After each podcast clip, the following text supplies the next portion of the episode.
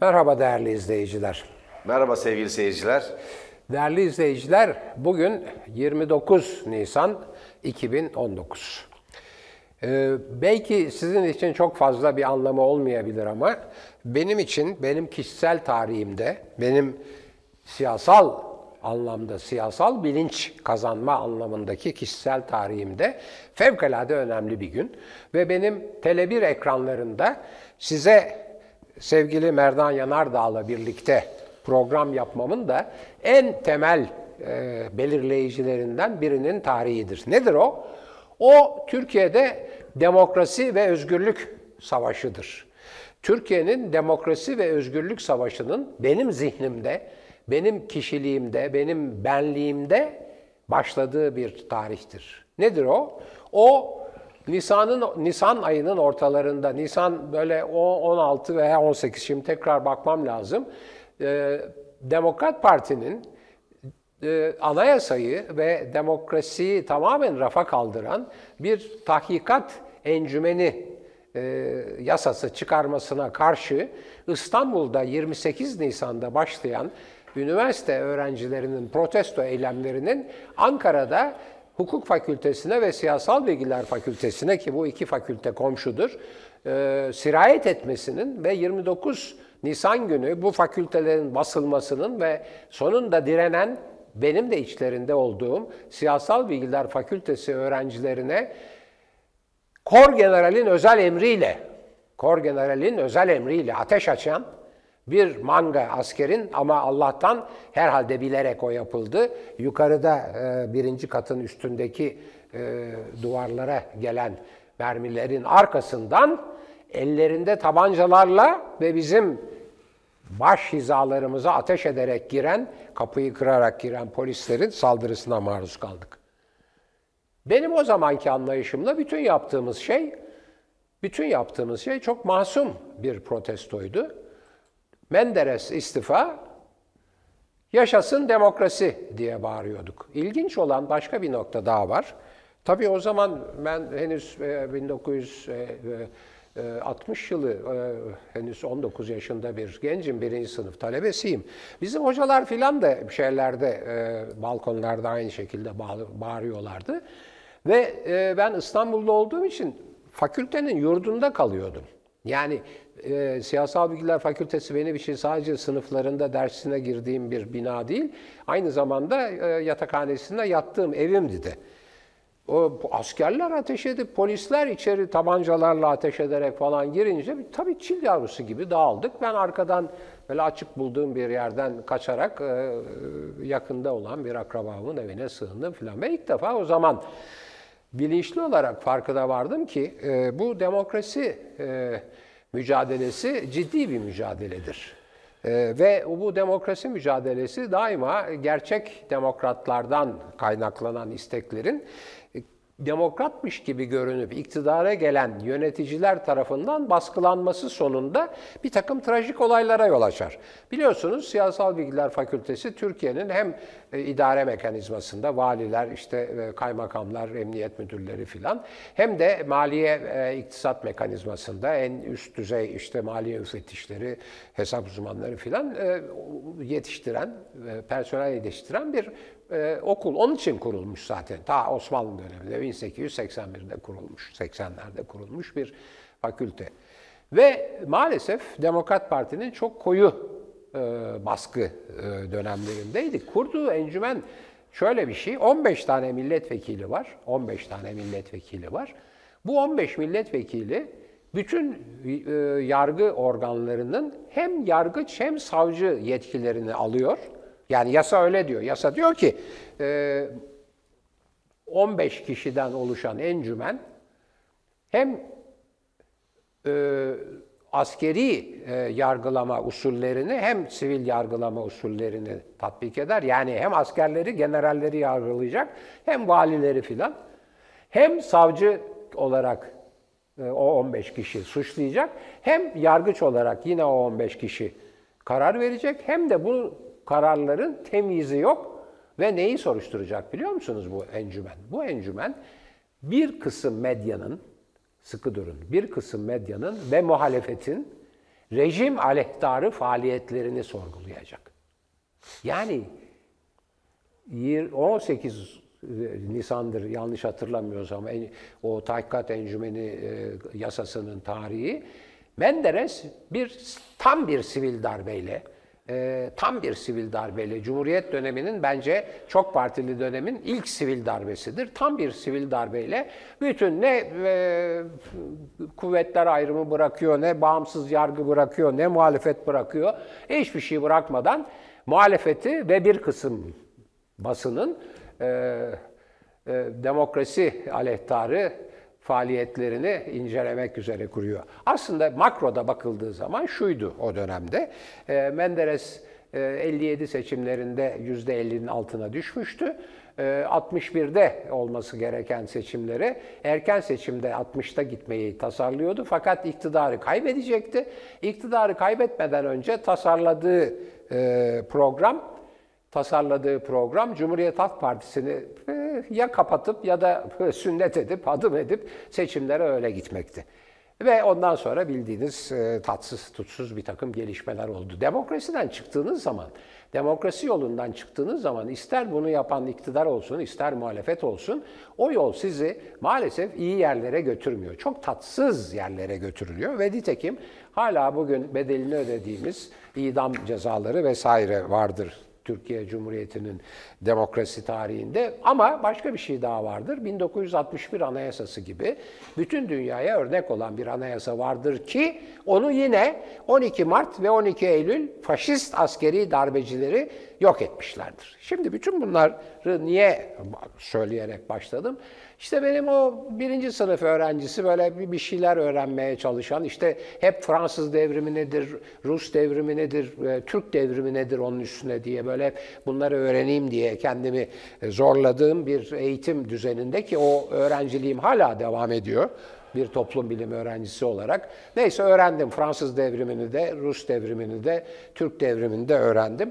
Ee, ama hala e, onları tarih içinde yorumlamaya devam ediyorum. O çerçevede şimdi sizle buluşmamıza yol açan bu Tele1, işte bu demokrasi e, mücadelesinin ve tarihinin e, 2000'li yılların e, efendim e, ikinci on yılında e, ortaya çıkmış olan 2010 7'de ortaya çıkmış olan bu demokrasi mücadelesinin önemli aktörlerinden biri. Onun için ben bundan yaklaşık 60 yıl öncedir. Yani bu anlattığım olay 60 yıldır. Demek ki ben bu olayların içindeyim. 60 yıldır önce bir e, iyi niyetli bir öğrenci olarak demokrasiyi savunalım, işte e, baskılara karşı çıkalım deyip de üstüne hem askerlerin hem polisin ateş ettiği bir birinci sınıf öğrencisi olarak bugünlere geldik 60 yıl sonra. Ve Bundan iki yıl önce işte Tele1 ekranlarında, Tele1'in yayına başlamasıyla birlikte yine aynı mücadeleyi e, sizlerle birlikte sürdürüyorum.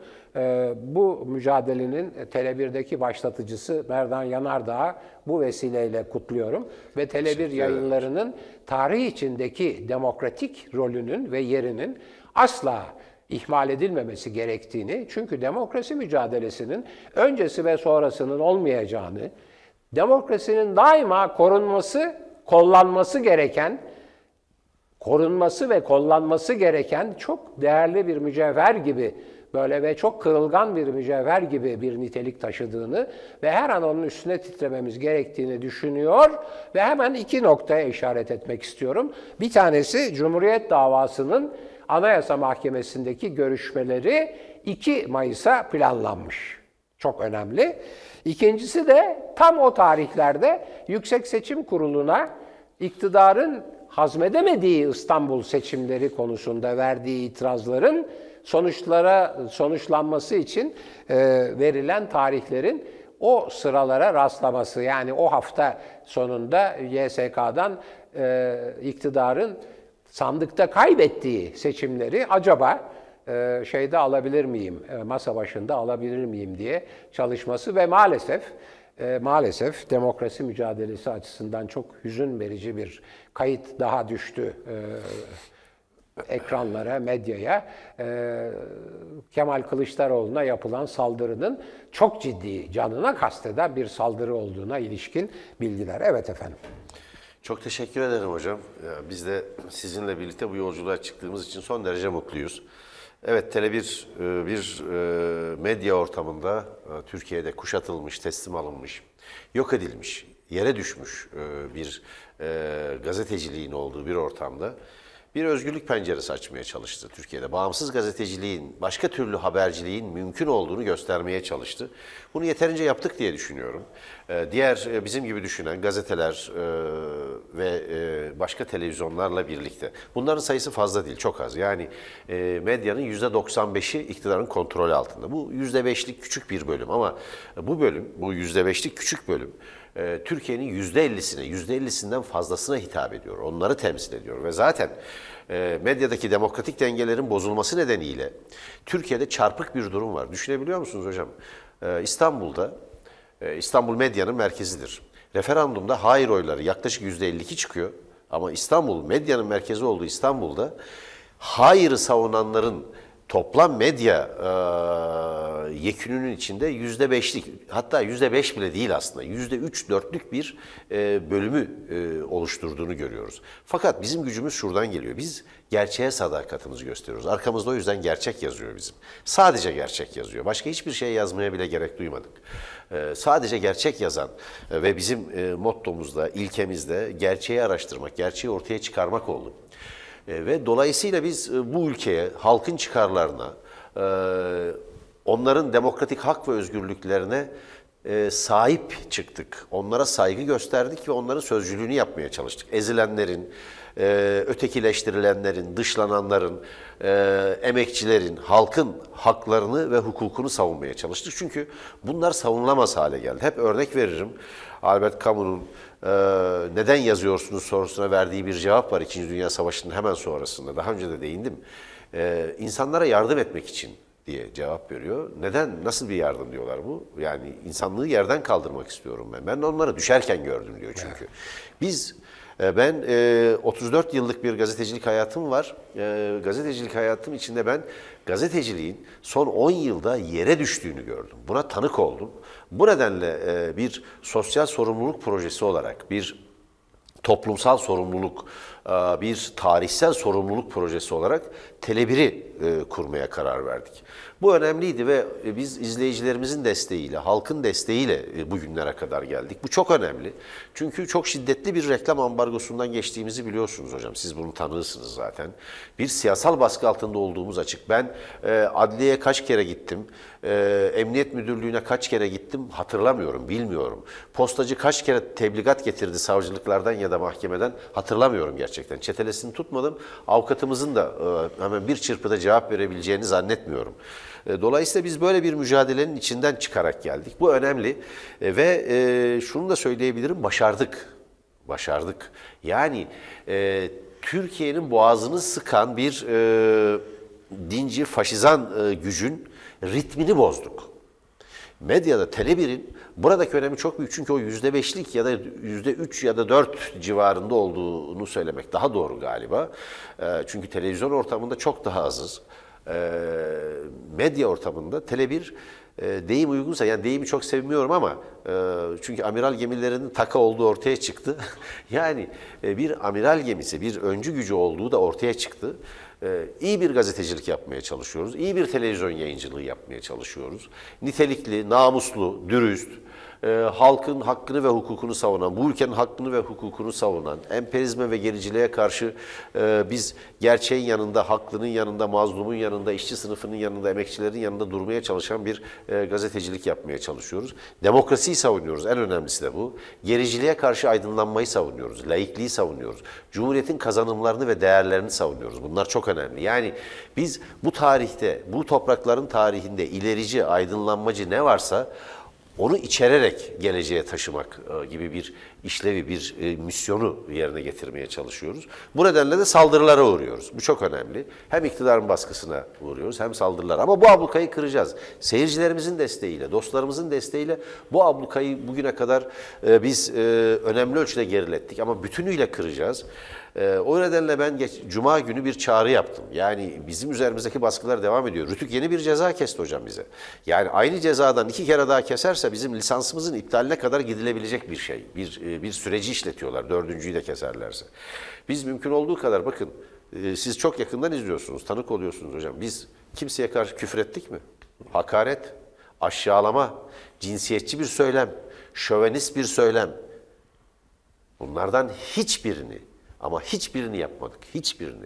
Yapılmasına ilkesel olarak karşıyız. Gazetecilik anlayışımızın gereği karşıyız. Ama e, öyle cezalar veriyorlar ki devletin e, milli birlik ve bütünlüğüne karşı, e, Türkiye'nin milli dış politikasına karşı yayın yapmak gibi siyasal bir değerlendirmeyi gerektiren varsayımlarla ve yoruma açık, Neye göre yoruma açık gerekçelerle bize ceza veriyorlar. Yeni bir ceza daha verdiler. Para cezası da geldi bir tane. Fakat biz büyüyerek devam ediyoruz. Bu seçim döneminden Tele1 büyüyerek çıktı, genişleyerek çıktı, izleyicilerini artırarak çıktı. E, Bunlar çok büyük önem taşıyor. Ben bu vesileyle seyircilerimize bir kez daha arkadaşlar e, KJ olarak yazarsanız bizim doğrudan bir destek hattımız var. Tek bir hattır o. Ee, bir yandan kitap kampanyaları devam ediyor. Ee, bizim dışarıdan halk kitap e, bu kampanyaları sürdürüyor. Ee, bize e, geniş dilimler halinde reklamlar veriyor ama e, onun yanı sıra bizim doğrudan seyircilerimizin destek olabileceği bir hat var. E, 0212 963 25 25. Değerli seyirciler, bu mücadelede biz önemli bir aşamayı kaydettik. Önemli bir başarı kazandık. Ama bitmedi. Bu mücadele devam ediyor. Bu mücadele devam ediyor. Tele1'e destek olmayı ihmal etmeyin. Doğrudan destek hattımızı arayın ve e, bize katkıda bulunmayı sürdürün diye e, bir kez daha çağrı yapma ihtiyacı duydum. Rütü'ye, iktidarın baskılarına, sermayenin kuşatmasına karşı e, Türkiye'nin yolunu aydınlatmaya çalışan Tele1 gibi kurumları desteklemeyi ihmal etmeyin. Çünkü bu ablukayı biz birlikte dağıtacağız hocam. Birlikte mücadele edeceğiz. Toplumla birlikte mücadele edeceğiz. Bu bakımdan ben asıl ben size teşekkür ederim. Estağfurullah. Bu mücadelenin başından beri varsınız. Üstelik de böyle 60 yıllık bir tarih hocam. Yani benim ömrümden daha çok. Estağfurullah. Yani ömrümden daha çok. Ee, Yani hepimiz hepimiz tarih önünde birer zerreyiz. 100 KJ olarak yazın arkadaşlar. Büyük yazın. Evet hocam. Hepimiz tarih önünde bir zerreyiz. Ee, hepimizin ardından tarih yapacak değerlendirmesini. Eğer benim için iyi bir toplum bilimi öğrencisi, iyi bir aydınlanmacı, diyalektiği iyi bilen, kullanan e, bir demokrat yazardı filan derlerse ne mutlu bana ama eminim ki Tele1'in e, yaptığı hizmetler tarihe e, medya konusunda bambaşka e, altın harflerle yazılacak biçimde geçecektir. Onun için sizi kutluyorum. Şimdi gelelim Cumhuriyet Gazetesi'nin mensuplarının e, yeniden içeri alınmasına. Orada çünkü büyük bir skandal yaşanıyor. Ben tekrardan onu vurgulayacağım. Farklı aynı davadan farklı ceza alanların fazla ceza alanları dışarıda, az ceza alanları içeride. Çünkü AKP'nin ileri demokrasisinde o kadar garip bir yasa çıkarıldı ki 5 yıldan fazla alanlar, ceza alanlar e, Yargıtay'a gitme hakkına sahipler. 5 yıldan az ceza alanların istilaf mahkemesi onaylayınca hapse giriyorlar. Cumhuriyet davasında da olay bu. Tabii AKP'nin bu garip e, hukuk uygulamaları Cumhuriyet Gazetesi'ni de ikiye böldü. Yöneticiler arasında, vakıf yönetimi arasında bir ikilik çıktı. Bir grup işte e, önce yönetimi aldı, sonra öbür grup geldi, ondan yönetimi devraldı.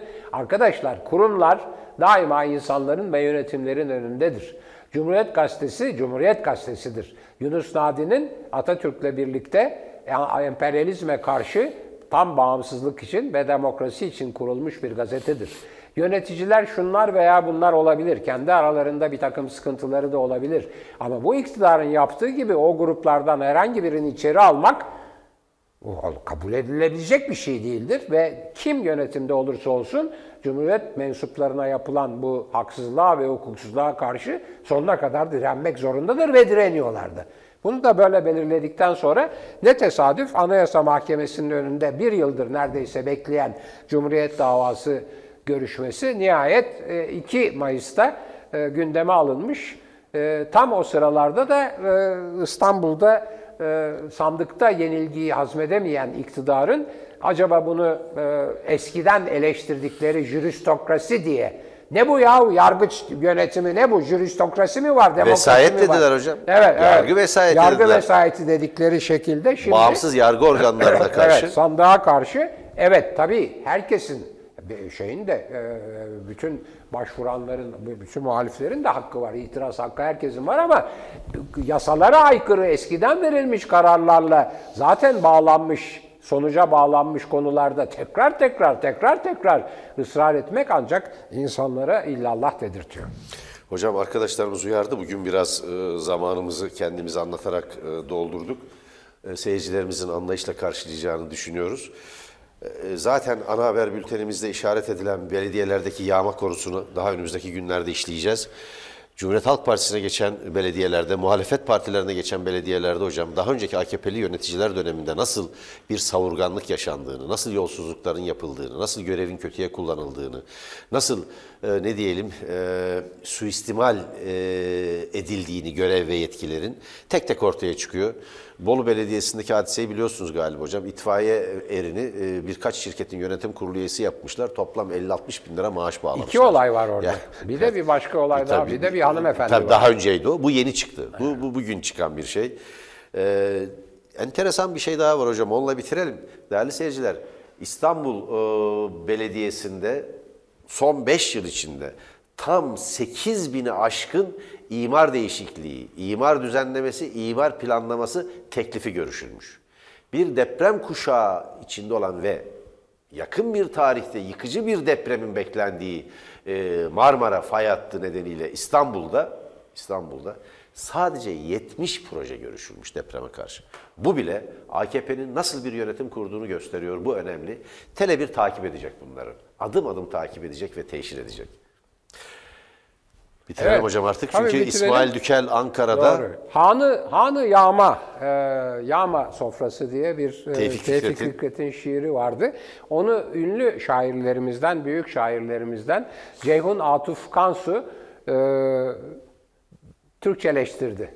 E, Yağma sofrası diye Türkçeleştirdi. Yarın Cumhuriyet'te o şiirin Türkçesini yayınladım. Şimdi böyle hortum mortum deyince aklıma oradan geldi. Evet, görüşmek üzere. hoşçakalın.